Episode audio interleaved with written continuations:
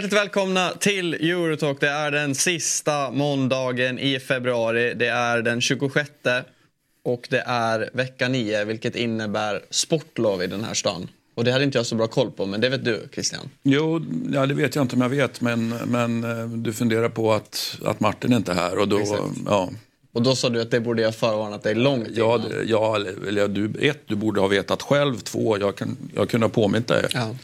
Men vet du vad som är bra? Vi har ju den bästa av ersättare till Martin i form av Sean Sabetkar. Ja, direkt från Eurotalk Weekend. Var det det du menar? Eller? Ja. Den dynamiska duon i, i fredagspodden är det ju då. För de, jag tror du säkert de flesta som kollar på det här har koll på det. Men varje fredag så släpper vi ner ett poddavsnitt tillsammans. Det gör vi. Ja. Och det känns ändå som att ni har börjat hitta varandra lite. Eller? Ja, det, det, det är din recension alltså. Ja. Vi har börjat hitta varandra lite. Ja, Lite. det- Hur var det innan undrar man då? Ja, nej, men jag vet inte. Vad, vad, har vi kört fyra program nu kanske? Eller fem? Eller vad är det? Fyra, fyra, fem stycken. Fyra Ja, kanske det är. Ja, det börjar bli... Det är, det är plural nu i alla fall. Ja. Ja men kul att ha det här i alla fall. Tack så mycket. För de som inte vet då. Jag tänkte säga för detta fotbollsspelare men du är ju fotbollsspelare just nu också. Ja, jag är ju... Fucking lagkapten. Ja. Vasalund. Tidigare, tidigare då, senast kommer du från en eh, vända i Thailand. Ja. Tyvärr kommer jag inte ihåg vad din klubb heter. Pratchwap FC. Precis. Och innan det Degerfors. Degerfors. Västerås. Västerås. Och lite olika. Lite. Och så har vi också Sia här. Inga vändor på mig. Vad sa du? Inga vändor på mig. TV4, Ja, det är Discovery, det. SVT. Det beror på hur man resonerar vänder. Och har stolen idag. Ja, ja, ja. Ja. Jag, jag känner att jag har väldigt svårt att leva upp till det. Jag måste boka in någon för dyr semester imorgon. Bara för att. Jag frågade ju om han ville sitta här. Man bara, nej jag tar Martins stol. Det känns, det känns bra. Jag läste i alla fall en tweet innan, precis innan här och jag vet inte källan hur liksom, det berättar i alla fall. Men det är i alla fall så tydligen att eh, Premier League-tränarna vill att man ska införa en regel att de ska, alla tränare ska behandlas på samma sätt som alltså, spelare. Eh, vilket då ska innebära att man bara kan byta klubb under, eh, alltså när transferfönstren är öppna. Och eh, det, det är ändå lite intressant.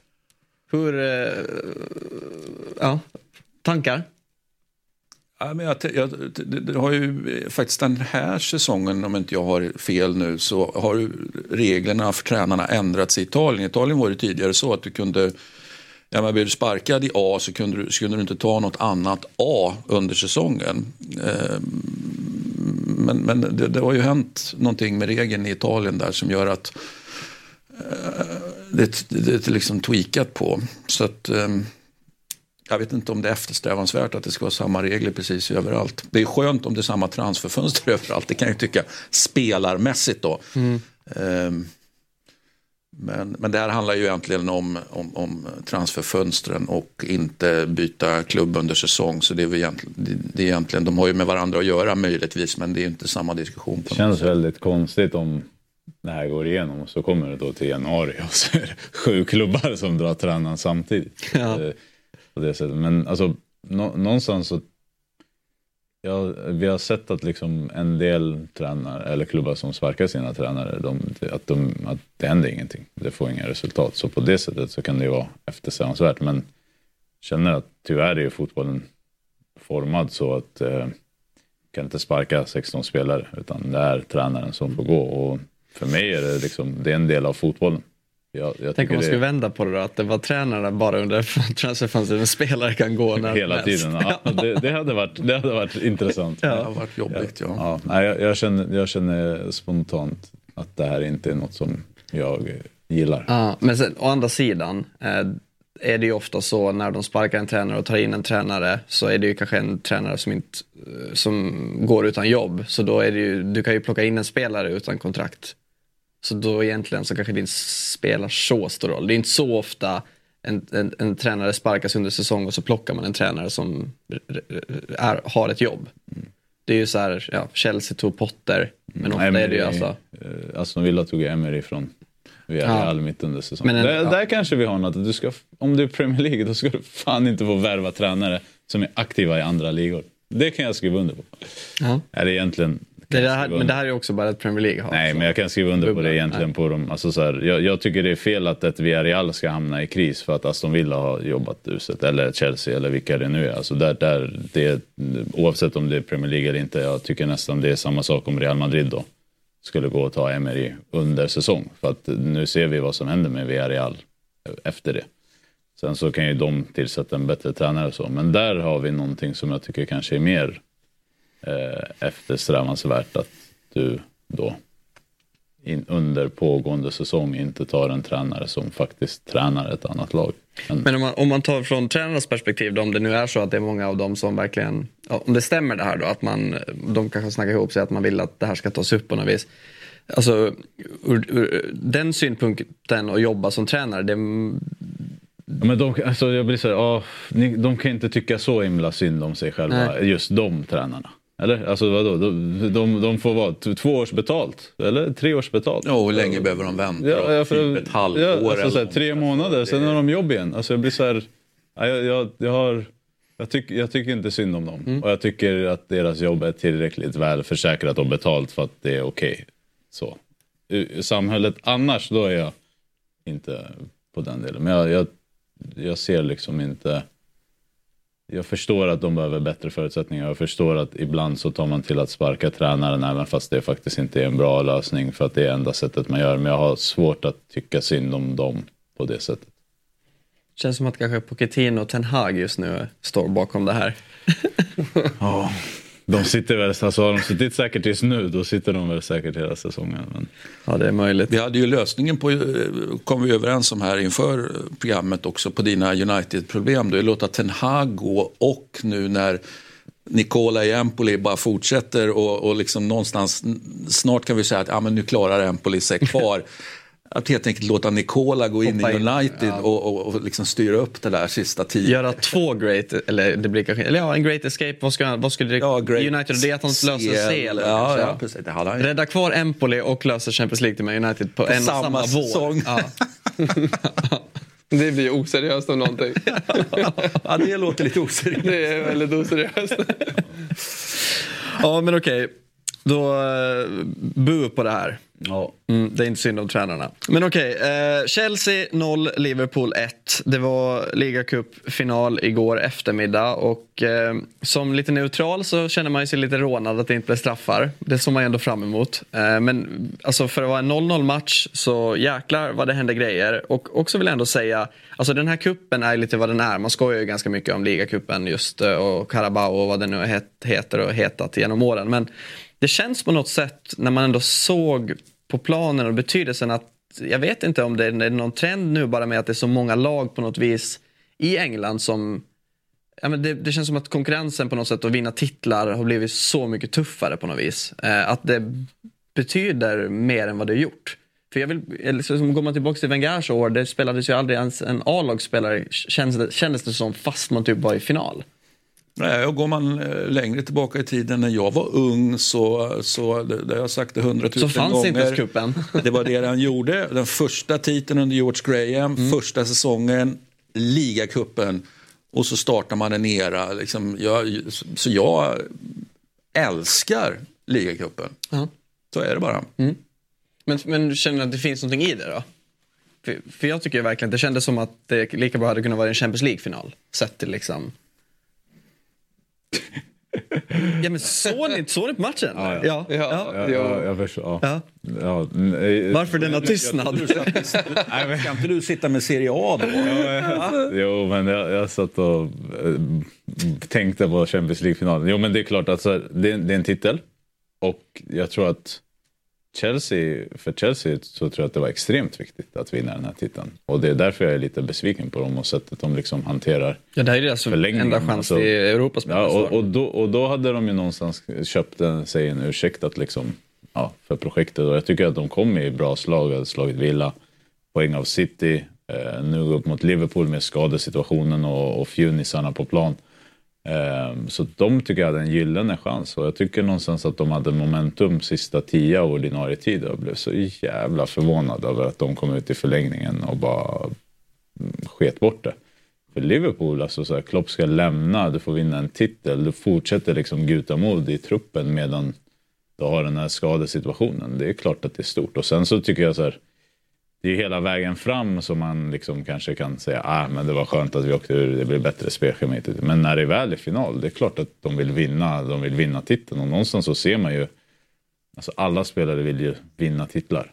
Det är klart de vill. Och du väljer ju, när, om ditt lag torskar då är det så här, ah, det där var bara en skitturnering. Om ditt lag vinner då är det en viktig titel. Men någonstans för mig, det viktiga med att du vinner en sån här titel, det är att det inte är undantaget. Alltså att så här, du vinner den här, så går det fem år och du kommer sjua och åtta och nia. Utan för klubbar som, alltså av den här digniteten så tycker jag att du måste kombinera titlarna med prestationer i ligan. Och Chelsea har ju någonstans hamnat i en situation där de kanske är ett lag som det faktiskt är extremt viktigt att ta den här titeln för. Så äh, men det är klart att det var, det var viktigt och det var känslor på planen och så. Men ja, jag är så sjukt besviken på Chelseas förlängning. Jag, jag tycker ja, jag har ingen, förstår liksom inte. Nej, det var alltså, Chelsea blev alltså första engelska laget att eh, torska sex raka cupfinaler. Det var alltså ligacupen 2019, FA-cupen 2020-2021, ligacupen 2022, FA-cupen 2022 och ligacupen 2024. Och då är de två senaste finalerna, ligacupen 2022 och FA-cupen 2022, om jag inte minns nu helt fel, båda de var förluster mot Liverpool. Mm. På straffar tror jag också. Då har jag Champions League-titel däremellan som räddar upp det. Så är det Annars ju. Mm. hade det varit jäkligt jobbig statistik. Alltså. Ja. Mm. Nej, men det, jag tyckte det var en rolig match, hände mycket. Men alltså, ja, jag, istället för att basha ner Chelsea för att de torskar mot Liverpools B-lag och juniorer så är det väl bara hylla Klopp och ungarna som kommer in och som visar verkligen mm. vad de, eh, alltså så här, eh, att de bara kan komma ut med energi och mod och göra det i en sån match. Alltså utan den erfarenheten som krävs, utan rutinen, utan liksom... Ja. Nej, det, jag, jag förstår verkligen att han säger att det var speciellt för att du har så många kids på banan som går och vinner på det sättet. Det är, fan, det är en otrolig prestation. Men uh, most special trophy I ever won. Det är lite recency bias såklart. Men ja, alltså de andra finalerna han har vunnit har väl varit med liksom titelvinnande spelare, mogna spelare, spelare som kan vinna. Alltså, det, jag, jag, vet inte vilka de är som spelar i förlängningen. Jag har ingen aning. Jag bara, bara, så namn efter namn efter namn. Jag bara, vem fan är det här? Ja. Så, nej, otroligt. Nej, alltså, det är många som gjort sig lustiga över det här uttalet för att det är just en League Men jag kan, ändå, jag kan nog ändå förstå det. För eh, det är ju bara typ, när matchen går i mål så det är typ bara van Dijk kvar på planen. Alltså mer eller mindre. Mm. Och det måste ju också, det ska ju ändå han på något sätt hyllas för också. Nu, det var ju kanske, den här säsongen har han ju faktiskt varit bra. Han har ju varit van Dijk bra igen, men han har ju ändå varit lite på väg ner. Ja, men det är väl efter den här korsbandsskadan så, så många ändå börjar ifrågasätta honom.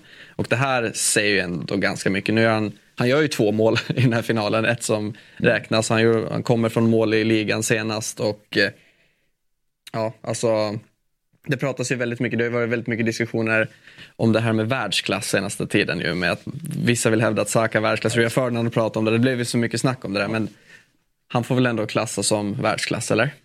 Det är ju, ja, jo det är han väl någonstans då. Men jag tänkte så här, det är ju, det är ju, det är ju liksom politik såklart också från Klopp och så här, men han han någonstans är på väg att lämna och titta, en, en av de sista grejerna han Hans gör sista match på är ändå mm. liksom det här. Och, eh, titta här, här är beviset på att under min tid så har, titta här, akademin eh, liksom välskött och det finns en framtid efter mig och liksom eftermäle hit och dit. Så att jag, tycker, jag, tycker, jag är inte så förvånad över hans ord, eh, måste jag säga. Men någonstans så, alltså, Liverpool kommer till den här matchen med så många skador, sån situation, att det är så här, de har alla ursäkter att inte vinna det här. De har alla ursäkter att komma och peka på att så här, äh, vet ni vad, Alltså vi, vi har ett halvt lag borta, alla våra startspelare, det här är startelvan. De här lirar. Och där är jag så här, är Chelsea? Så jag bara så här, vad är det här för jävla lag vi möter? Det är klart vi ska ta hem den här titeln. Att de inte gör det, så... Men är det inte också lite mardröm på ett sätt egentligen att kliva in mot, och, speciellt i Chelseas situation? Men om du är världsklass, ja, alltså, då är det ju ja. bara att hämta hem ja, dig. Så. Det, det, ja, det, det, är väl ingen här som har sagt att Chelsea är världsklass? Nej, men, nej, men om du tittar på namnen ja, och spelare så, ja, det är ju deras gala elva, mer eller mindre. Och, och, priserna inte minst. Nej. Priserna antyder ju att det här är världsklasspelare. Eh, sen kan man ju alltid hålla med eller inte hålla med, men, men eh, Jo, men alltså det, De ska ju bara asfaltera egentligen. Ja, och, då, och, det, och det är där någonstans jag, jag tycker att det blir ännu mer imponerande av Liverpool för att eh, de löser det trots alla problem. Och jag tycker någonstans i ligaspelet att de också har löst det jäkligt bra sett till alla problem. Och det blir någonstans det som gör att den här titeln är tyngre än den hade, borde kunna vara för dem. För att egentligen så ska de inte kunna vinna den sett till förutsättningar de har. Jag, jag, och där, jag bashade Chelsea, men jag får fan hylla Klopp, det han har byggt och det de gör. För att jag tycker i förlängningen, det är de som går för det, det är de som har energin. Det är de som, det är de som tar momentum. Och det är kidsen som gör. Och det är, Här ska ju rent, alltså, om man nu tittar på det fotbollshistoriskt, det, här, det här ska ju kunna skriva en bok om när, när barnlaget, Ja, ja, when the eller ungdomslaget ja. eller juniorlaget faktiskt liksom tog hem det här. Alltså, alltså, jag, jag ser fram emot den boken Mm. om jag vet inte exakt när den ska komma, det beror lite grann på vad som händer i fortsättningen. Erik Niva kanske spelar in en podd When We Were Kids. Ja, men man, man får också ge van Dijk att eh, han kliver fram. Ja, Och det det. jag, jag tyckte först att det var ett skandalöst beslut att döma bort hans första mål. Men sen när jag såg det igen så tycker jag att det är en väldigt tydlig och Alltså att du från offside position blockar på det sättet. Jag, jag tyckte, Mm. jag landade, i min första känsla var fotbollen är över liksom. Men nu när jag har marinerat det i ett, ett tag så har jag kommit fram till att det var rätt. Och bara, Nej, men jag håller med dig. Sorry domarna, sorry alla. Fotbollen är över. Ja, men det, min, min första känsla var verkligen så här, nu skiter jag i det här. Alltså, det, här det här är sämst jag har varit. Men det är ju verkligen, för det är ju, även fast det är VAR och videogränser så blir det ju ändå bara mänsklig tolkning i det här beslutet. För det går ju inte, alltså frågan är ju, hade Colwill kunnat nått bollen om inte ändå hade screenat bort honom? Och det, det går ju inte riktigt att veta. Nej, och det är ju det beslutet som tas. Så ett, ett annat domarrum kanske hade dömt mål här. Ja, men, det är en kropp till ju. Alltså, så här, det blir svårare tror jag för van Dijk. ja. Så, Men Jag, jag tycker att det här, jag är lite inne, jag är, jag är inne på ditt första spår. För jag Fotbollen tycker, ja, grejen är att det här kommer ändra spelreglerna framöver nu också. För att alla kommer referera till det här. Det är oundvikligt. Och det här sker varenda match, varenda frispark som kommer utifrån från liksom, eh, på kanten. Det här är så man gör. Och jag, tyck, jag tror att det här kan bli en referensram till eh, liksom ett nytt sätt att liksom börja vara frisparkare. Jag tycker att det förstör. För att det här är så vanligt förekommande i, på alla nivåer. Så att jag, jag, gillar inte, jag gillar inte alls beslutet. Och, Men det blir, inte det blir viktigt för den spelaren som går in i blocken Mm. att inte stå offside. Alltså efter det här. exakt. Alltså, det blir, och så... Alltså, Men hur, så, hur ska man screena när du inte står offside från början? kliva upp en meter. Jag vet, men då kan du inte, du kommer stå på fel sida om du ska screena. Jag menar bara att det här kommer, jag tror att det här förstör lite eh, framtida frisparkar och sånt där. För att nu måste du göra om i ditt sätt att... Men det verkar som att domarna och IFA och de här, de, de har koll på blockarna.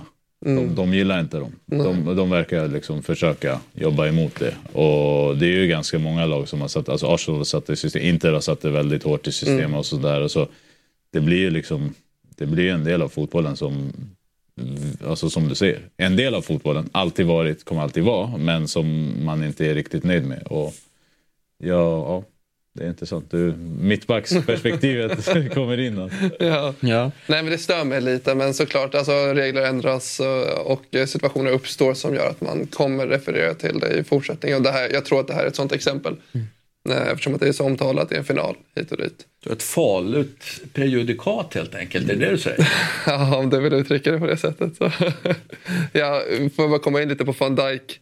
Ja, jag tänkte fråga ändå. Du Ja, jo, mittback, jag, ja. jag har ju varit på honom lite så att han inte är den eh, gamla van Dijk, vilket jag fortfarande hävdar. Och det, jag har sett två, det är två sidor av mig. Det finns en sida som, som stör mig på att så här, men nu på grund av målet i en ligacupfinal med big game player, ska man verkligen jag vill inte kategorisera det som en så här big game player eh, ögonblick att han avgör en ligacupfinal men samtidigt gör han det. Och efter Erik Nivas utläggning kring när han förklarade lite mer ingående. Jag ska vara ärlig och säga att jag inte hade koll på just den eh, lokala förankringen som akademin i Liverpool har. Ehm, jag vet inte, det här...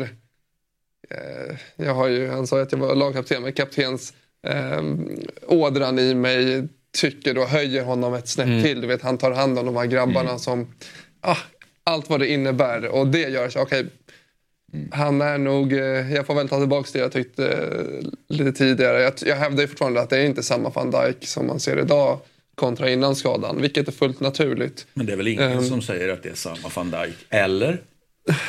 Nej, jag, jag satt i ett topp tre-sammanhang. Jag så mycket Premier League. Ja, jag pratar Premier League här på måndag. Ja, nej, men vi satt i ett topp tre-sammanhang här där jag blev totalt överkörd av eh, Twitter-folket. Där, som van Dijk är nummer ett i världen. Och det tycker jag inte, men nu fick jag ju många kommentarer. Det var ju många som taggade in mig i det här. Kolla Sean, big game player, bäst i världen. Och det stör mig. Ja, men jag, jag håller med. Jag tycker att det är kaptensinsatsen, att någonstans vara en last man standing och vara ledare på det sättet. Det tycker jag det är det som höjer honom i den här matchen. Sen så gör alltså att han gör två mål, det är såklart det som får rubrikerna. Men att han är den som står och gör det hela. Alltså, jag tänkte Luis Diaz kanske inte nämner liksom, men jag, jag, tror han är skadad för han liksom springer kanske inte helt hundra men han är ändå där och gör jobbet ända till slutet. Men van Dijk är ju liksom också den som håller upp hela organisationen. Jag, jag tror, så utan honom den här matchen, då tror jag att vi pratar en, alltså att Chelsea kan göra mycket mer. Men han ger ju någonstans kredibilitet till hela truppen och håller folk i händerna och blir avgörande. Och jag tycker nog absolut han är topp tre mittbackar mm. i, i världen. Och att han har också kommit tillbaka från en tyngre period eh, höjer honom ännu mer. Sen så är jag så här, ska han vara kvar i Liverpool? Är det dags för honom att testa nytt? Vill han göra något nytt och kanske bevisa sig någon annanstans? För att eh, han är så pass bra och det skulle vara kul att se honom i en annan miljö. Vilken miljö då? Det är väl Real Madrid man tänker på direkt då, men de kommer inte hosta upp stora pengar för honom antar jag. Men det skulle vara kul att se honom i ett Alltså, det, det är det som är med Premier League nu, att det finns inte så många steg att ta utanför den ligan. Men om han en dag skulle vilja testa vingarna i ett Real Madrid så är han ju en perfekt spelare för den typen av klubb.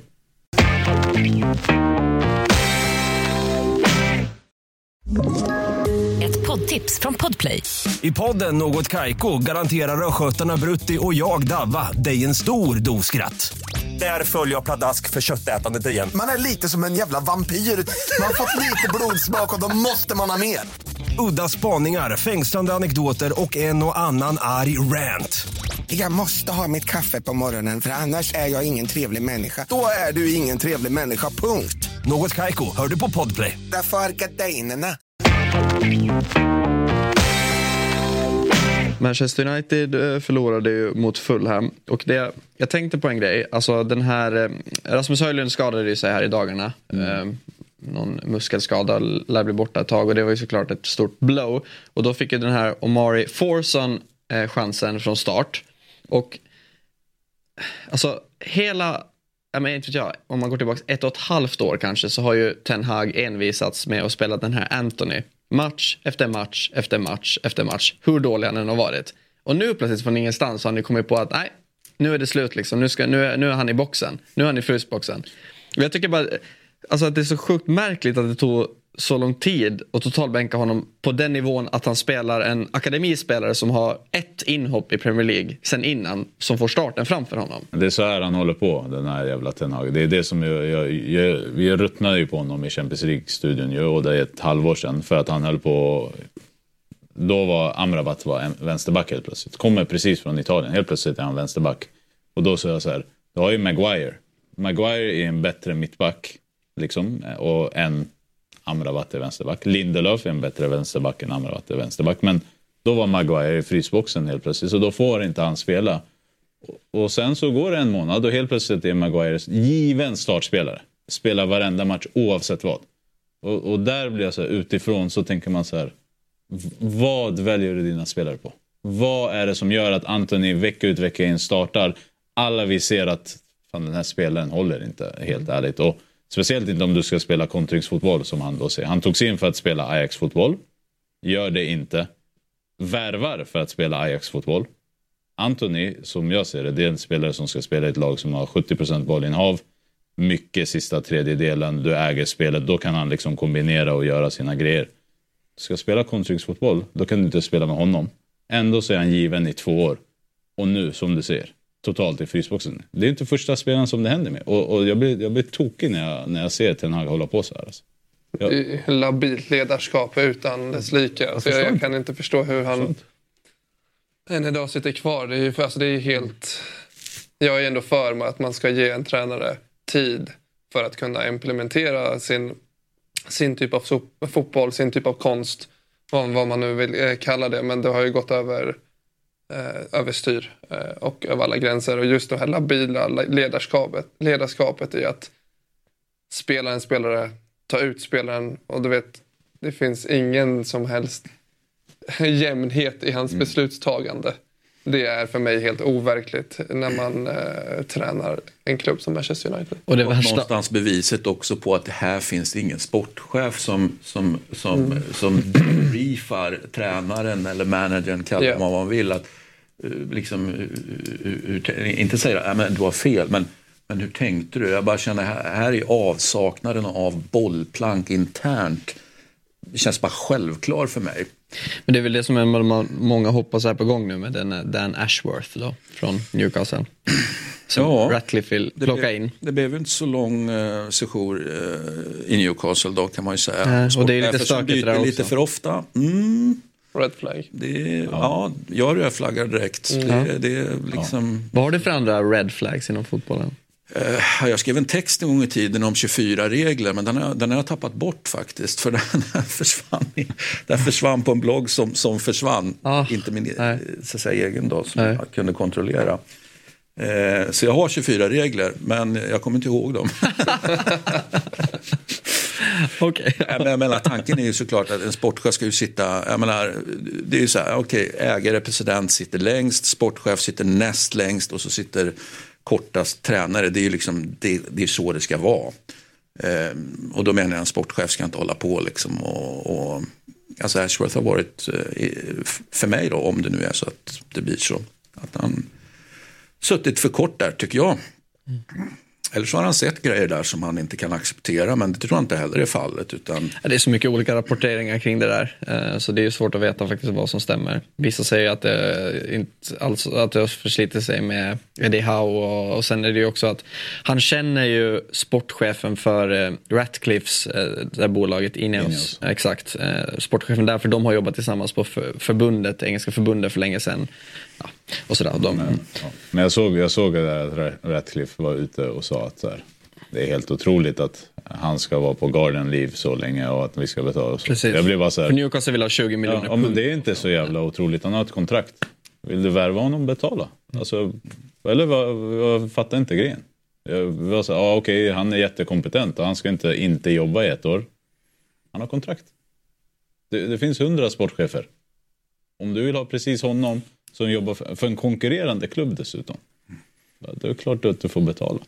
Men nu börjar det bli lite, för jag menar, en av de grejerna som är mest intressant med den här säsongen tycker jag är, det, det är ju liksom att kolla eh, vad händer i Newcastle efter att det har gått väldigt bra och eh, liksom fortsätta gå bra. Ja, nu pratar vi sportchef eh, out, nu pratar vi tränare. Alla verkar vara överens om att ja, men, nu får han gå efter den här säsongen. Och så, aha, då helt plötsligt så är vi i en situation där det här omhuldade projektet, eller omhuldat kanske inte är, men, men Men det var ju väldigt positivt. projektet positivt och nu helt plötsligt så eh, är det nyckelpersoner out. Det, Mm. det är ju en signal så god som någon annan. Jag vet ju om Martin hade suttit här hade han bara suttit och sagt jag har sagt det här hela tiden. De har inte, det går inte med eh, liksom, regelverket som finns att de ska utmana de stora. Jag har sagt det hela tiden. Så jag säger det till hans räkning nu. Ja, nej men det har han ju rätt i. Ja, han har verkligen. De har ju Ja. obegränsade med pengar, så är det. Och det går inte. Men ja, det är väl, kan vara positivt på ett sätt också. Och hela PSG skrattar. Ja, de var, och City, de sitter ju och garvar. De bara, fan vi, vi var tio år, injicerade hur mycket pengar som helst. Nu kommer ni in. Era jävlar. Ja. Men det- ja, om man ska tillbaka till United så tycker jag att så här, nu torskar de ju. Men den här typen av matchen är typ den typ av match som de har vunnit senaste tiden. Oförtjänt. Och någonstans går, det kommer komma tillbaka och bita dig. Jag vet inte om vad det var, om de har släppt in 100 skott bara sedan årsskiftet. Och Ja. typ City hade släppt in 200 på hela 198 på hela säsongen och så här. Och- Ja. Så Jag, jag, jag ser, det här laget förbättras ju inte. Det, det är exakt lika dåligt varje match och det är verkligen så här rysk roulette om du ska vinna eller inte. Eh, och jag har länge den här säsongen varit emot Ten Hag. Jag tycker inte han håller och någonstans så kommer nya minoritetsägaren då sätta tonen för hur det här ska se ut i tränaren de tar in eller inte. Ja, det finns ju bara sex kulor i revolvern till att börja med. Så att, alltså, vi kan ju inte hålla på med rysk roulette för länge. Nej, ja, det är ju varje match. dör man ju varje match ja. Men han lever ju. Överlever Ja. i alla fall. Alltså United, eller det vet vi inte. Det kanske snackas om nya tränare fram och tillbaka. Mm. Men jag tycker de har en position i ligan som är mycket bättre än den ska vara. Alltså det, det här är ett lag som sätter prestationer Hade kunnat vara Chelsea och skapade, Chelsea hade ja, kunnat på skapade chanser så. och chanser mot och liksom saker som har gått med dem och så. Ja, de ska ligga i alla fall 7-8 poäng lägre.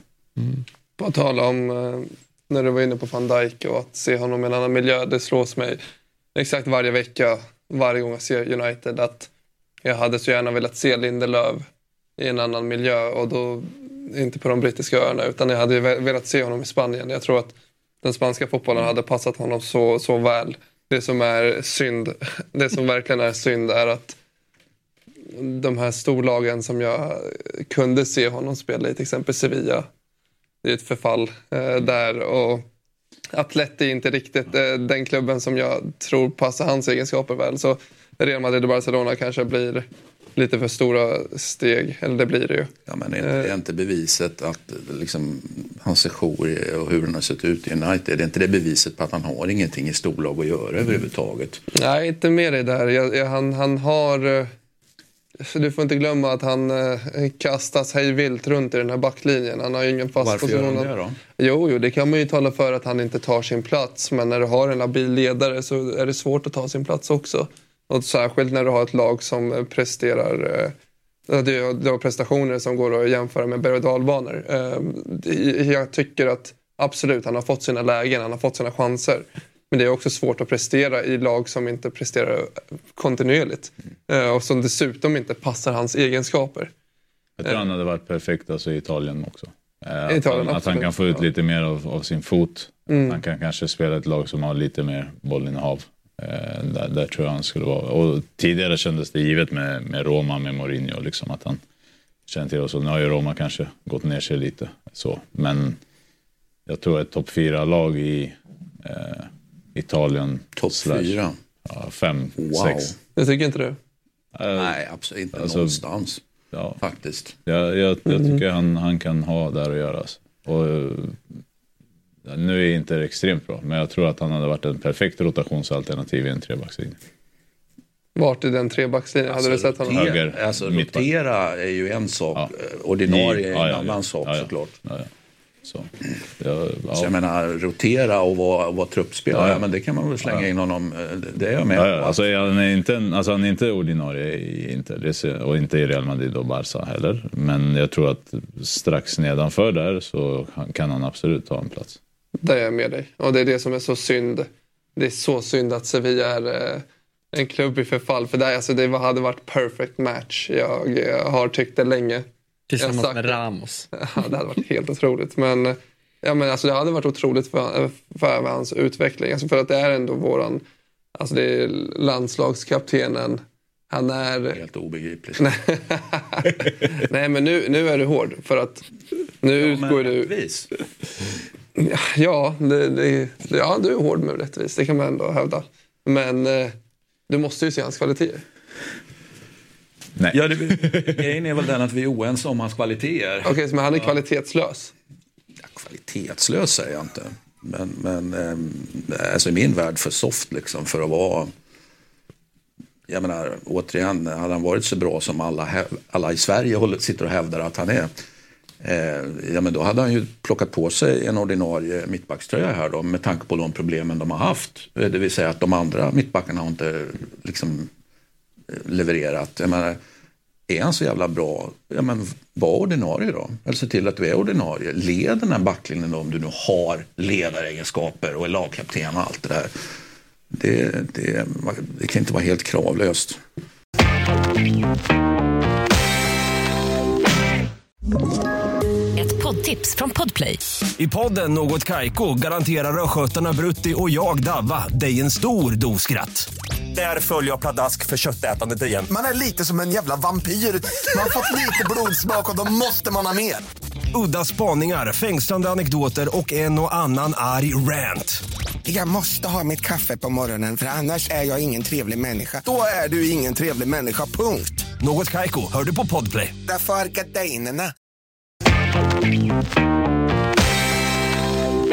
I dagens Gazetta står det på framsidan Inter da Paura. La Paura. Paura. Ja. Inter är skrämmande har jag förstått vad det betyder. Ja. Och det är de. Ja. De skrämde Lecce i, i helgen. Ja, det, vi har notoriskt svårt mot Inte. mot Inter. Så är det, så det var ju liksom inget, och dessutom spelar vi med Toba i mittback. Det, är- det, det är en annan av de här spelarna som jag liksom singlar ut. Alltså det, det är en, Lecces Lindelöf. ja, shit alltså vad han inte är bra. Men, men är det hans fel? Nej. det är Corvinos fel, är du med? Eller Daversas fel. Alltså jag, jag skyller inte på Toba här. Eh, så landslagsman han är. Eh, men eh, ah, det där är ingen bra mittback. Det är ju Pongracic som ska spela där istället. Det däremot är en riktigt bra mittback.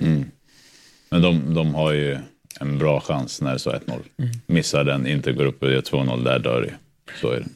Men dock eh, måste jag ändå säga till dig, ditt där twittrande efter matchen, så, eller när du nu skrev någon gång i helgen att "Huff, nu, eh, nu är det 20 poäng ner till femteplatsen, Champions League almost secured. Du vet, så man kan inte hålla på. så. The, the game, du kan the game på is the game. Men när du, du Grattis, måste, ni har vunnit ligan. det var, Nej, du måste ju vara vitskeplig när du håller på så här. ironi, eh, Liksom, The game... ironi jobbar inte. Nej, men han är, han är inte, det är inte ironi. Christian, du och jag pratade ju om vidskeplighet. Ja, men alltså, Ja, Det här är ju, det här är ju det är- vidskepligt beteende. det, här, det här är ju en övning av absolut högsta klass för de som vet. De som inte vet blir ju irriterade. De som vet Vilka vet förstår. då? Nej, men jag tror att Christian on a förstår need- On a absolut. need to know basis. Ja, jag tror att du förstår exakt vad det är jag håller på med. Vi kan inte förklara för oss som inte vet. Eller vi...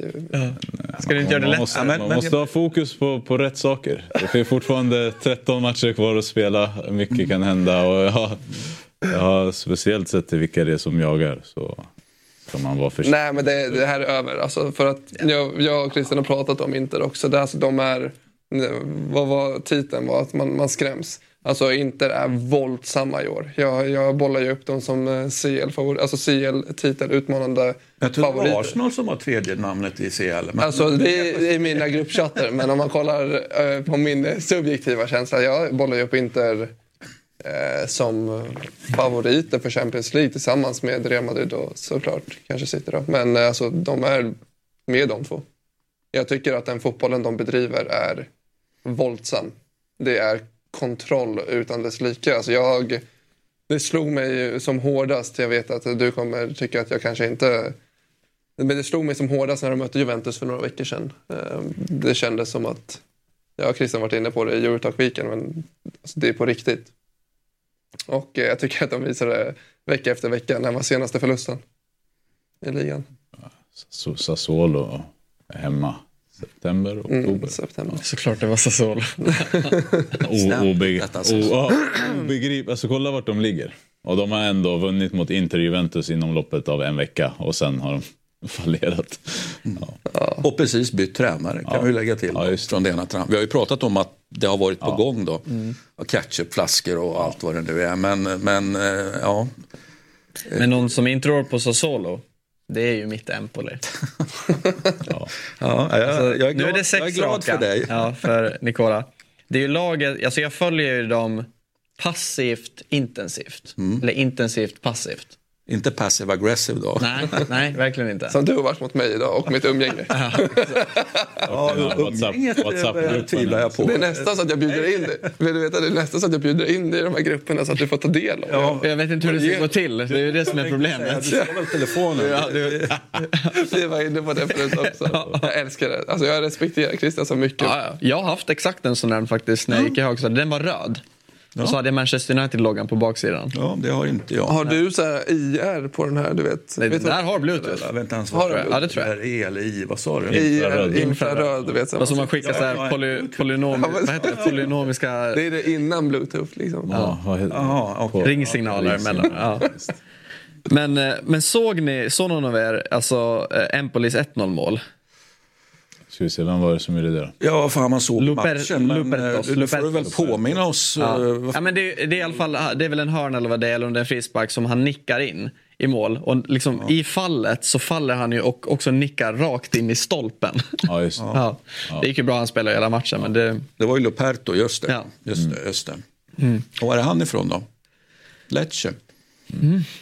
Hans pappa är ju en av, en av liksom de legendariska Lecce-spelarna. Okej. Alltså inte, inte ett superframgångsrik men eh, det har ju lite grann att göra med också att pappa Luperto spelar ju eh, på en tid när såklart Lecce inte prenumererar på Serie A direkt. Va? men Ja. ändå legendstatus alltså. Ja, han räknas som en av, det beror ju på hur många du ska räkna in, men till exempel när Lecce firade, firade 100 för x antal år sedan, då, då kom jag, bara, bara som ett bevis, då, då hade de en sån här vykortserie med, med, eh, med liksom sån här gratiskort över stan med de 30, jag tror att det var de 30 liksom stora. Och då var det alltid från presidenter, och, tyvärr inte sportchefer men presidenter och, och spelare. Och där var ju pappa Loperto med. Vem var, ett, men vem var etta då? Nej, det, det var ju ingen rangordning, Aha. utan det var bara att de här, det här är våra gubbar rent historiskt. Måste, bara- äh, angående den här matchen. Var Conte med där? Nej, det tror jag, nej, det var, han han var ju där för kort tid till att börja med. Så att, Han är Juventino. Ja, jag vet. Ja. Men eh, Pinamonti, han missade ju två straffar mot Atalanta veckan innan. Så nu så gör han då mål på straff och så ställer han och gör så här. Så ett, det är inga fans på arenan. Två, vem fan hyschar du? Vem, vem, vem gör det här mot? Alltså, jag har ruttnat på de här. Garnacho höll på så där hela början av Champions League. Shh, shh. Man bara, vem sen torskar man ändå du? matchen. Du spelar i sämsta United någonsin. Du håller på att åka ur din grupp och så hyschar du så fort du gör mål under pågående match. Så sen när de vänder, på tal om vidskeplighet och så. Uh, vad, sa, samma här. Uh, ja, 3-2. Torsk. Mycket grattis. Det här jävla otyget med hyschandet och jag hör er och ni snackar. Det måste fan ta slut. Speciellt när du inte har gjort ett skit. Alltså om Lautaro Martinez går ut och bara tyst era jävlar. Inte för att någon kritiserar honom. Då förstår man ju ändå för att det finns någon sorts uppbackning. Men att Pinamonti ställer sig och drar den där. Ingen bryr sig om dig. Ingen bryr sig om Sassuolo. Ni har 200 pers på läktarna. Sluta hålla på för fan. Men det är ett problem. Alla fotbollsspelare ser sig som center av universum. Så det är, det är inte, alltså du hittar det här på alla nivåer. Så att det här är ju, Ja, jag- jag håller med dig. Det är, man kräks. Men det, det gjorde ju Leao gjorde ju samma sak efter sitt mål. Han körde ju den här. Men han har ju fått, han har, det har, jag han har ju fått skit med all rätt. Så. Men, det men i, i, i Pinamontis lilla värld har nog han fått rätt mycket skit också. det måste jag säga. Men fattar torska mot Atalanta liksom. Alltså han, han, har- han, har, han har ju fått, ja, han, och så här, står du på fyra ligamål och du är Rafael Leao, då ska du ha skit. Det var Så hans första ligamål då, alltså Sen. igår sen 23 september. Sen har han ju gjort en hel del mål. nu. Han har gjort mål, mål i Europa båda matcherna mot Rennes och i Koppan och han gjorde mål mot PSG i Champions League och sådär. Men ändå, Ja, men det är så- ändå anmärkningsvärt. Och, och han, han skapar mycket chanser och gör mycket bra så. Men ste, nästa steg i hans utveckling var att göra fler mål. Eh, och på tal om vilka hyllor man ska ta sig till eller hamna i. Det är där han ska vara. Och det som han gör i, mot Atalanta, det är det jag tycker han ska kunna göra varannan vecka sett till egenskaperna han har. Som han inte gör. Och det finns mycket som liksom är förmildrande för honom i sättet han dribblar, skapar chanser, slår passningar in i boxen, passningar till pa- alltså pass, hockeyassisterna. Men för mig är det inte godkänt att han står på fyra ligamål. Det är alldeles, alldeles för lite för en spelare av den kalibern. Och någonstans så kanske utvecklingen har gått sidledes eh, i målgörandet och kanske framåt på andra delar. Men han, sett till statusen han har, sett till summorna det pratas om, sett till klubbarna det pratas om, sett till att han är en nyckelspelare i det här laget så borde han ha gjort mer. Det är min fasta övertygelse. Apropå då att du ändå eh, gick igång och så fotbollens död. med den här eh, Blocken. ja, men i eh, ligacupfinalen i England. Har du, eller har du tagit del av eh, straffen som Holm fixar? Ja, Ja. Tankar? Ja, men, Ja, det väl- men liksom, då hoppar jag in här. Men jag har fortfarande inte fattat. Vad, vad är, är det straff för? det är så Med det sagt så tar jag för givet att är du med en stor klubb som Milan, hemmaplan med allt vad det innebär. Det är lång tid kvar av matchen. Alltså, det, jag, jag tyckte i alla fall att vi fick en period när man checkade ut lite grann efter det. Att man, man gick ner sig mentalt. Jag tycker att det, och det imponerar ju inte. Men jag begriper fortfarande inte vad det var för straff. Nej, han träffar ju honom alltså då i typ axeln och han lägger sig ner och tar sig för ansiktet. Pioli sa ju efter, Giro gör absolut inget och om Holm inte sätter händerna för ansiktet och faller hade ingen lagt märke till det. Holm är listig. Och sen var det en journalist eh, som jag sa också sa, en straff som den som Holm fick med sig är sportens död. Giro träffar honom på armen, sedan skriker han av smärta och kastar sig till marken och håller sig för huvudet. Om det fanns någon rättvisa skulle tv-bilden användas mot honom så att han stängs av. Men, men så, så här, det, det har ju, spelarna har satt i system att ta sig för ansiktet för att få VAR att kolla på situationer. Och det är allt från den här typen av situationer till om du blir tacklad i upprinnelsen till ett anfall eller ja, och så vidare. Och, så. och det är också för att få till huvudskada då. Så det är ju någonting som man har satt i system. Men så, på det sagt, problemet här är, är, ser inte jag är beslutet i sig. Det är att VAR tillkalla domaren. För att här, jag ser det som, jag vet inte om Orsato såg eller inte såg. Om han såg och värderade, då tycker jag inte att man ska tillkalla det. Och även om han inte gjorde det så tycker inte jag att det här är tillräckligt tydlig kontakt för att VAR-rummet ska kalla ut Orsato. När han väl är där, då fattar jag att han ger straffen. För han ser en spark, det är på en arm. Okej, det är kontakt, det är, kom, det är straff liksom. Och Giroux försvarare som anfallare kan försvara och inte borde liksom. Så det är ju klantigt av honom på det sättet. Men jag ser ett problem med att den här, vi, vi har ju börjat prata om VAR-straffar och andra straffar. Liksom. Det här är en typisk VAR-straff. Och jag tycker inte man ska tillkalla domaren till skärmen i den här situationen. Jag, jag tycker inte det är tillräckligt mycket. Men jag förstår när han väl går ut att han ger det. Sen kan jag liksom jag kan sitta och säga vad jag, eh, exakt vad jag tycker och tänka men jag hade nog gjort exakt likadant som Holm. Alltså, du vet, jag, jag är ju i den gruppen av att så här, jag tycker allt är tillåtet för att kunna vinna. Och så här, ja, folk säger ja, men filma hit, filma dit, förstärka hit, förstärka dit. Får, kan du göra saker som ger ditt lag fördelar, då står jag absolut eh, för den gruppen att så här, gör det.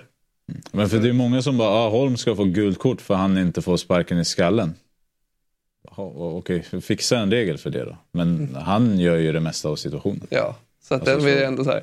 Ja, man säger vad man vill och det finns många som är i den gruppen också. Här, försvarsspelare särskilt. De ska inte hålla på och förstärka. Man ska inte filma. Jag kan jag anta att du är i den gruppen? Eller? Jag menar, förstärkningar är ju, är ju, vad tror du jag har i blodet här? Nej, men det är väl det är uppenbart att det är en del av, jag menar, vad fan är förvånad över att Holm gör det han gör? Det finns Nej. väl ingen som kan vara det? Nej. Jag men tycka vad man vill om det, men det finns väl ingen överraskning i det någonstans? Nej. Nej. Det är väl mer överraskande att han så snabbt har Ja, förstått hur det funkar. Och, Bra ja, och inte är liksom... Just- är du Ja men svenska spelare. Stolt. Ja, men, och, och vet, du, vet, du vad som, du också stolt? Som svensk? Som svensk blir du stolt vet du vad som händer nu? Han får ju skit att han då filmar. Men det kanske är han du... Det är de, det där. Inte bäst i världen men bra på att filma. Det är I de landslaget.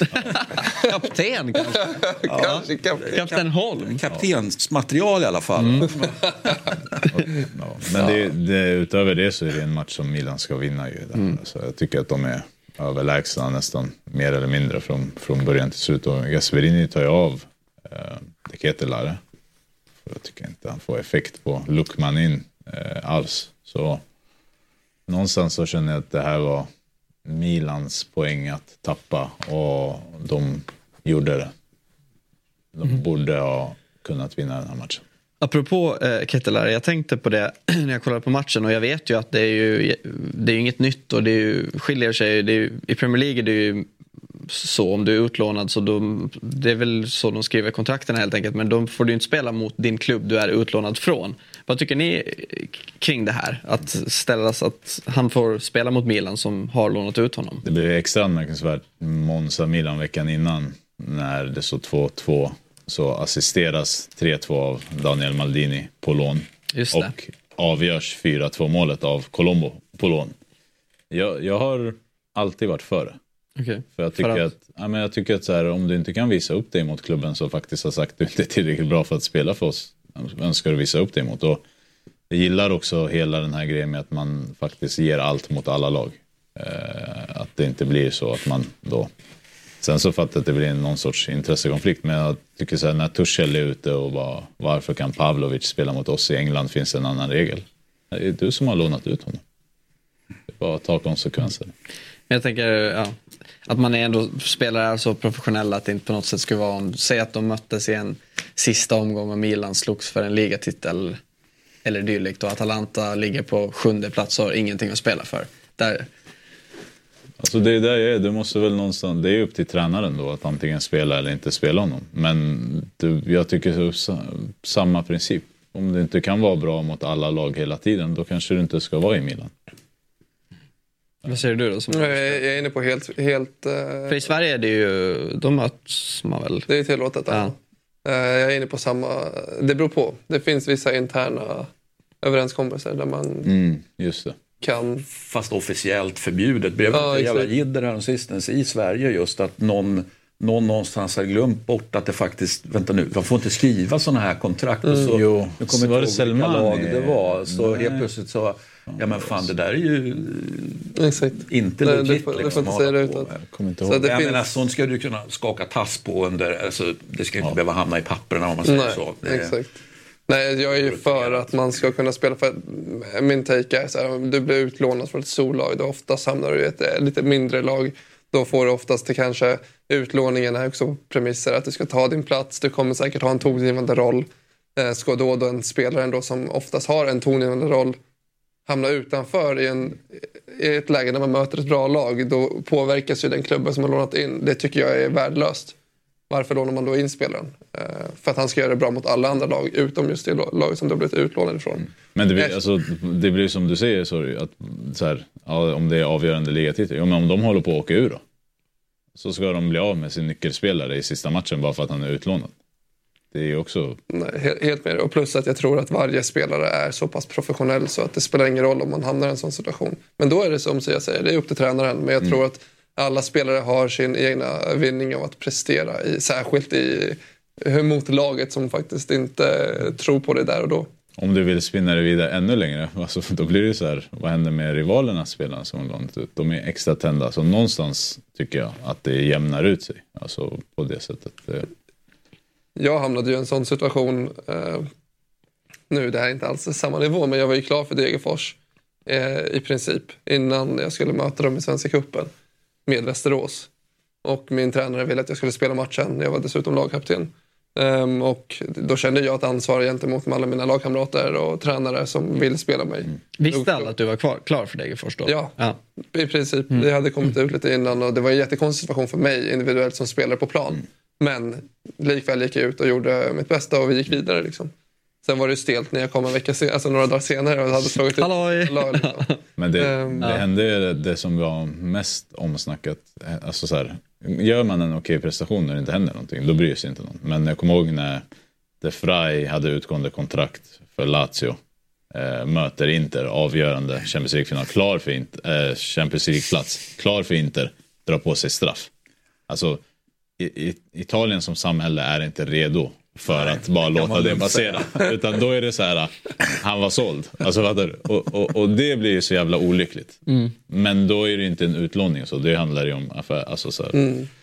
Ja, men de är ju underbara de här grejerna. ja, det- Och, och eh, liksom, ja, men spelaren, vänta nu, han log vid fel situation. Ja, Acerbi, Acerbi, alltså, så här, Acerbi log efter målet och så var, var han kör och sen tre månader senare är han liksom Inters viktigaste spelare i backlinjen.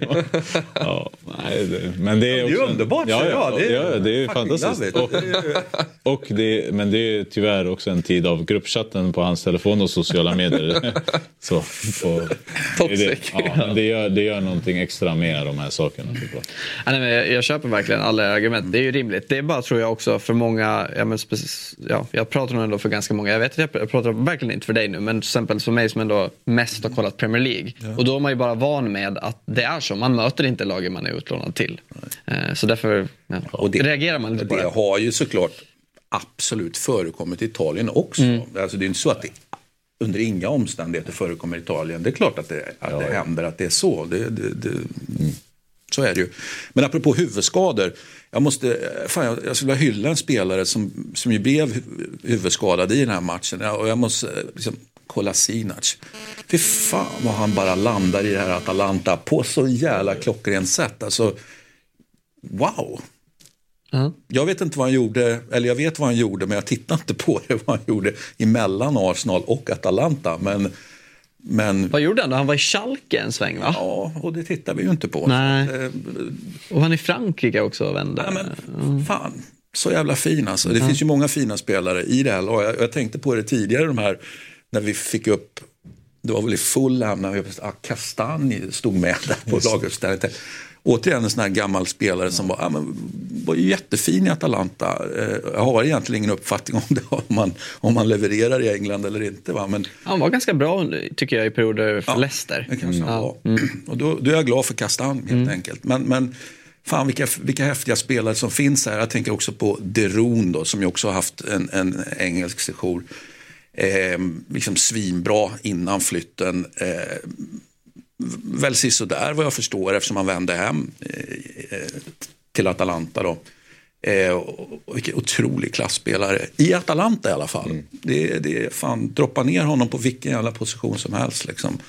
Eh, och han levererar på sitt väldigt speciella sätt och sina väldigt speciella, eh, jag vet inte om man kan kalla det för polisonger, men, men alltså hans, jag ty- tycker alla ska titta på, på Derons eh, hår, hårbeklädnad, liksom. In, inte hår, men, men håret i ansiktet. Det, är- det är något av det märkligaste faktiskt i världsfotbollen. Det blir, det blir ju... Ja, jag, jag har ju rätt, eller? Ja, som- du har en take. Nej, är, det är det, är det bara glest eller är det, men, men det, det är inte hela svaret heller att det är glest. Han har. Men men vilken en fotbollsspelare. Vilken Ja, men fotbollsspelare. jag tänker, det, det blir ju intressant med Kolasinac för att eh, den här backlinjen har ju traditionellt varit liksom 1,90 stora jävlar som är tuffa att möta. Och han kommer in och är alltså, ganska liten. Eh, men hur, hur bra som helst på det andra. Och där är, tycker jag att det är intressant med Gasperini att han liksom får det att funka oavsett kropp, typ och så. Och sen är han ju viktig för vänsterfoten och så också. Så jag tycker han gör en bra jäkla... Jag tänkte säga det. Och grejen är på den här Atalanta-nivån, då skulle du vilja ha Kolasinac till Inter, eller hur? Eller skulle kunna tänka dig det? Som en av sex mittback utan vidare. Ja, ja jag, vill Det helst, jag jag drömmer väl helst som Scalvini, men ja, alltså, så här, ja, som en av sex absolut. Sean, du gillar ju Real Madrid. Ja. Mm. Och det blev en seger igår på ett coolt sätt ändå. Kändes på något sätt som att det kunde bli, även fast det inte är det här storlaget Svea. Det är ju någonting med också att Örjan Nyland vaktar kassen i Svea. Var inte han ganska nära att gå till AIK för inte så länge sedan? Det ryktades ju det om ryktades om det. Ja. Det ryktades om det. Ja. Och nu står han i mål på Santiago Bernabéu. Det är ju någonting som låter konstigt att man heter Örjan och, spel, och, står och spelar på Santiago Bernabéu. Jag vet inte. Ja, nej, det, det är häftigt. Eh, och matchen igår var ju också rätt bra ändå. Det var en fin, det var en fin avslutande match för helgen. Eh, stod i 0-0 väldigt länge. Men eh, med ett Real Madrid som trycker på, alltså egentligen från minut ett. Och de trycker på och trycker på, men jag tycker att Sergio Ramos, som jag har varit eh, lite kritisk mot på grund av att han ändå har varit en eh, favorit hos mig väldigt länge och är. Men han, han var väldigt bra igår.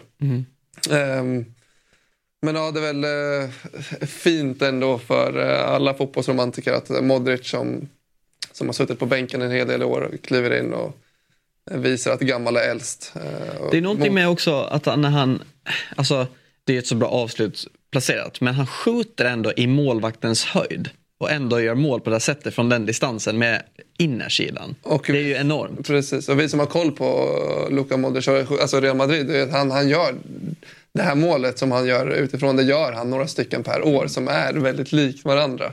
Men det som jag tycker är det absolut finaste i det här målet, det är hans mottagning i sidled. Första, alltså mottagningen, kommer lite på halvstuds, tar den i sidled och sen för att smacka dit den. Det var också, alltså det är, det är fotbollsgodis. El que sabe sabe, är det han som vet vet.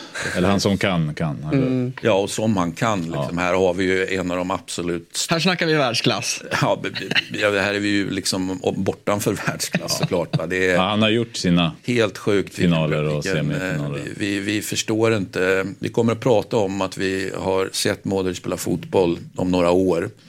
Eh, Det tog lång tid för poletten att trilla ner eh, för många.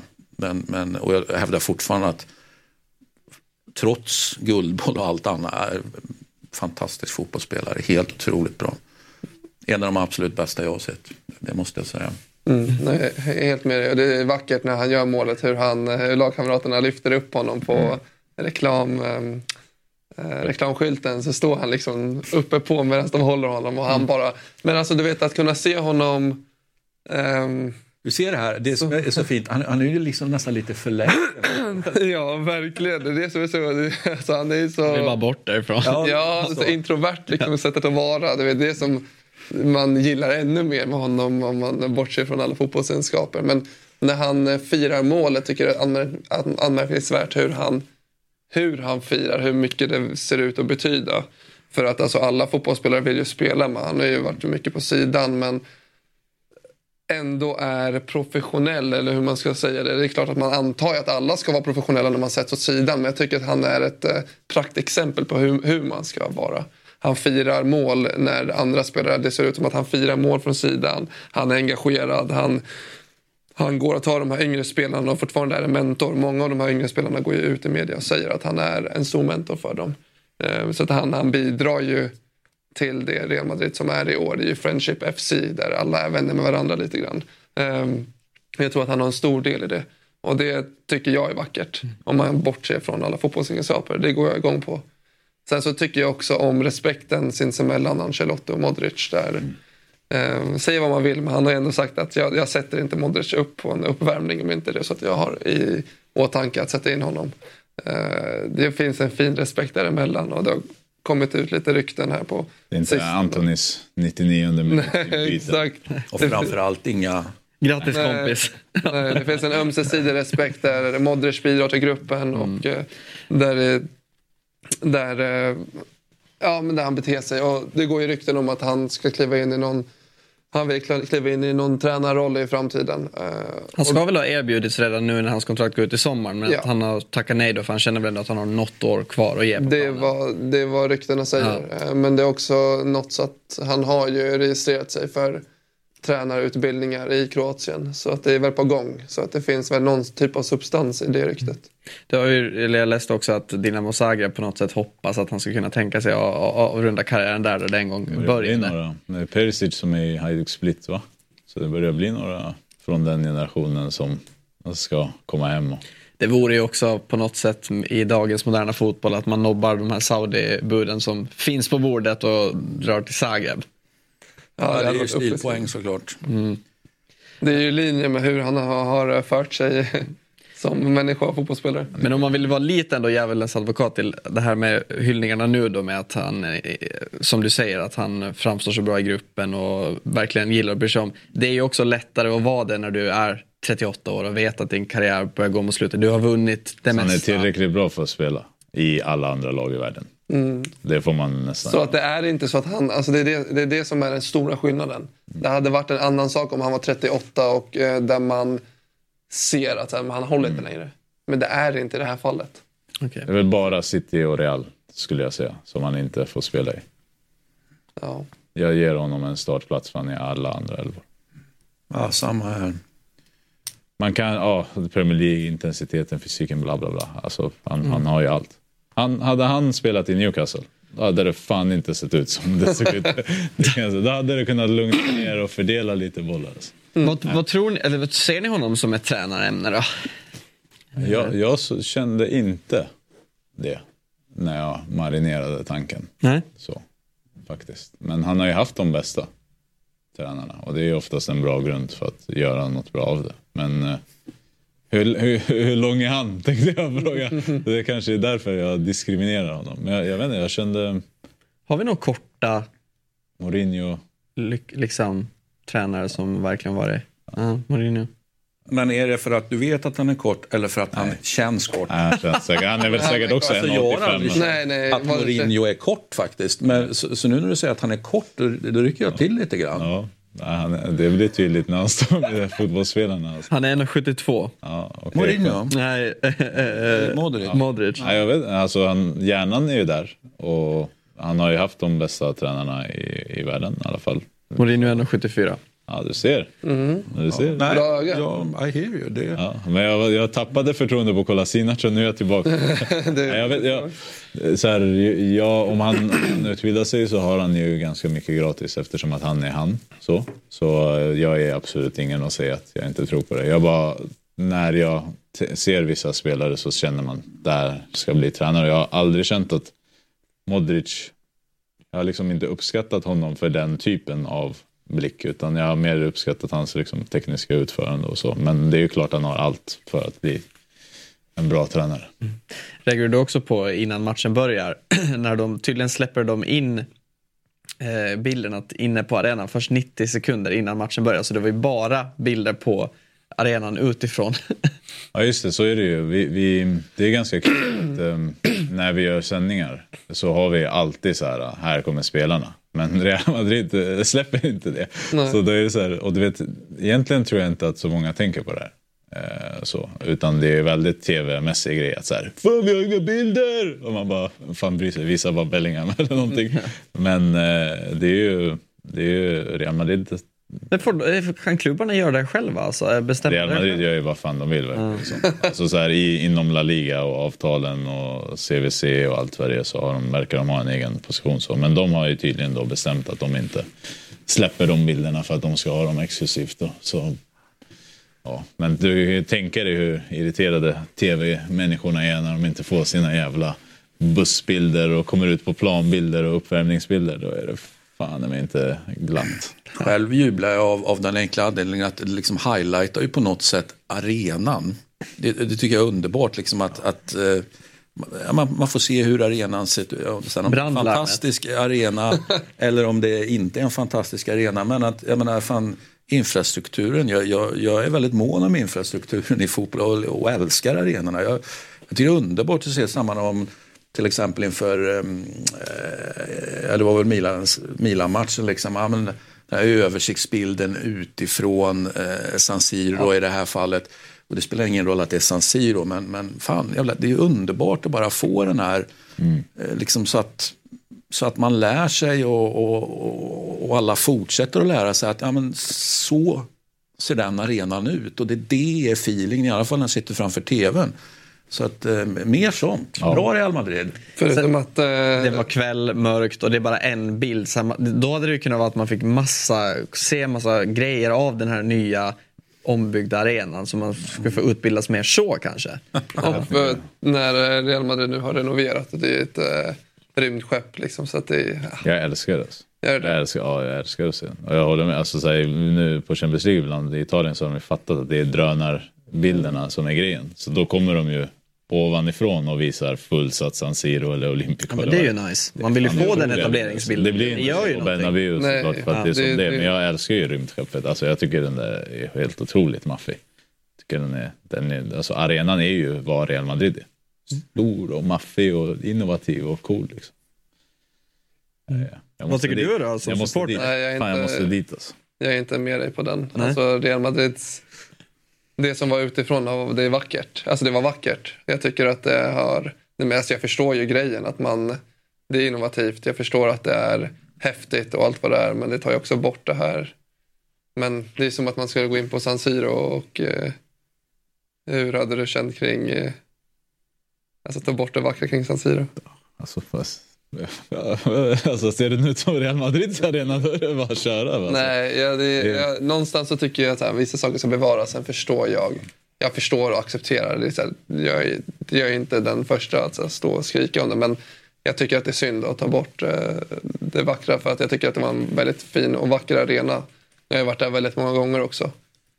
Så att det är lite tråkigt sen så att de kan eh, dra ner planen under marken och göra olika eh, nivåer. Alltså det, vi, snackar att, eh, vi snackar som att det är Santiago Bernabéu är ju motsvarigheten till Apple. De är liksom innovativa. De har gjort någonting, ett, ett, ett, slott, ett, ett skepp liksom som är i yttersta ja. Galaxen. Ja, men jag förstår det. Så att Det är klart att det går hand i hand med Real Madrid som klubb. Eh, Men ja, alltså, jag vet inte, jag gillar inte det. Du har lyssnat på en lite kortare variant utav Eurotalk i och med att du har poddlyssnat. Om du vill se hela programmet så finns vi på Dobb-TV.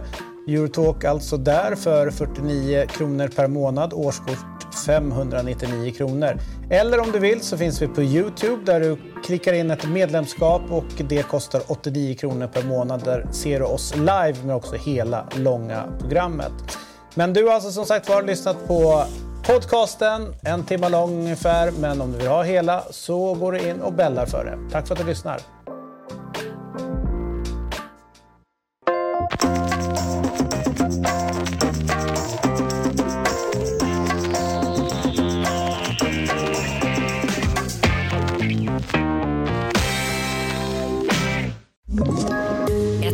Poddtips från Podplay. I fallen jag aldrig glömmer djupdyker Hasse Aro i arbetet bakom några av Sveriges mest uppseendeväckande brottsutredningar. Går vi in med hemlig telefonavlyssning och, och då upplever vi att vi får en total förändring av hans beteende. Vad är det som händer nu? Vem är det som läcker? Och så säger han att jag är kriminell, jag har varit kriminell i hela mitt liv men att mörda ett barn, där går min gräns. Nya säsongen av Fallen jag aldrig glömmer på Podplay.